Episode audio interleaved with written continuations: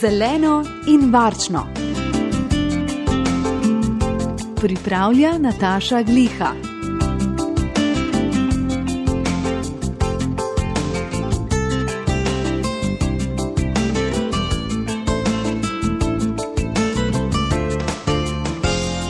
Dober dan, lep pozdrav vsem poslušalkam in poslušalcem. Upam, da vam gre delo, ki ste se ga lotili, dobro od rok. Če je to pomivanje oken, potem zelo razumem, da mogoče to ni vaše najljubše opravilo, ampak vseeno ni tako težko, da se ga ne bi mogli lotiti.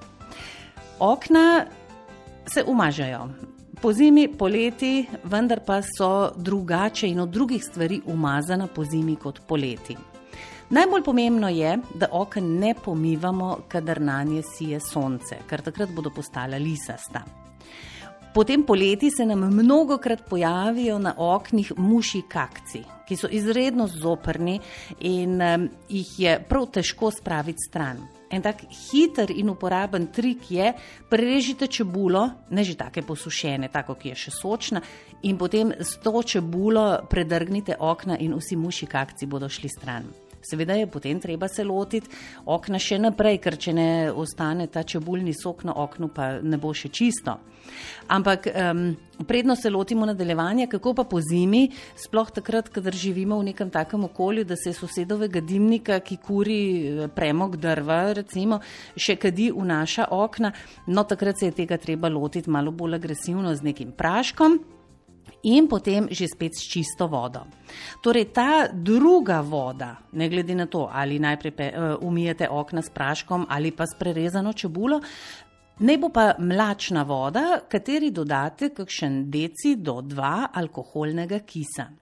Alkoholni kis je odličen, še tisto preostalo maščobo, ki bo ostala na oknih, bo lepo pobral dol in potem okna zdrgnite s platmeno krpo ali pa starim časopisom. Kakorkoli želite, predvsem je pomembno, da ne pušča nekih muck za sabo, torej kakšne brisače, recimo, ki puščajo mucke, ne bodo najbolj primerne. Če želite po zimi zelo na hitro očistiti okno, vzemite navadni uh, alkohol, pa ne ga kupiti v lekarni, kajti v lekarni je precej dražji ta medicinski alkohol, za čiščenje pa lahko uporabite navaden etanol, ker je praktično ista stvar in eh, ga dobite marsikje zelo poceni. Torej, okna so nekaj, kar moramo umivati vedno in eh, prat vedno, ampak vseeno to ni nekaj tako groznega, da bi se morali temu odpovedati.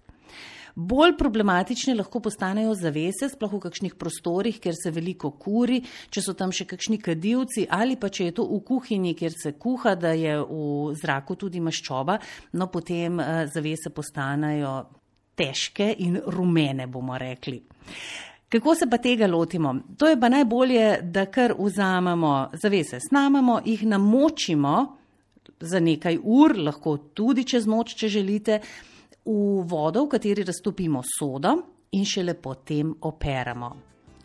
In eh, če iz zaves ne moremo spraviti kakšnega zelo mm, neprijetnega vonja, potem zadnji vodi za splakovanje dodamo kis, navaden alkoholni kis. Alkoholni kis je vsestransko uporaben, mnogi me sprašujejo, ja kaj pa jabolčni kis, ja kaj pa vinski kis, je seveda lahko, z jabolčnim kisom ni nič narobe, ampak jabolčni kis raje pojejmo, dajmo ga na solato, balzamični kis tudi. Škoda je dober kis uporabljati za čiščenje. Če pa lahko uporabimo navadni alkoholni kis, to je tisti isti kis, ki ga dobimo za ulaganje kumaric, paprik in tako naprej. In je zelo poceni. Tako da se nam zagotovo splača ta kis, ki je cenejši, uporabiti za čiščenje. Um, alkoholni kis lahko dodamo tudi uh, takrat, ko si umivamo lase in zadnji vodi, ko splaknemo lase zadnjič, dodamo še nekaj kisa in deluje kot mehčalec. Ko peremo, lahko v pralni stroj dodamo alkoholni kis, tudi zadnji vodi, tam v tisti isti predalček, veste, kamor dajete ponavadi mehčalec, namesto mehčalca dodajte alkoholni kis. Ljudje pravijo, da ima alkoholni kis svoj von, seveda ga ima, vendar ko se posuši, ga nima več. In eh, naša oblečila nič nimajo vonja po kisu, tudi lasje nimajo vonja po kisu. Torej, vedno, vedno ta kis, ko se posuši, neha smrdeti, če vam res smrdi. Vsekakor je pa alkoholni kis eh, en od, en od teh eh, zelo uporabnih pripomočkov, ki jih vsako gospodinstvo skoraj da mora imeti, če želi normalno čistiti svoje stanovanje, še vedno in obenem ne kupovati kupljenih stvari. Upam, da vam ti na sveti pridejo prav in do naslednjič nasvidenja.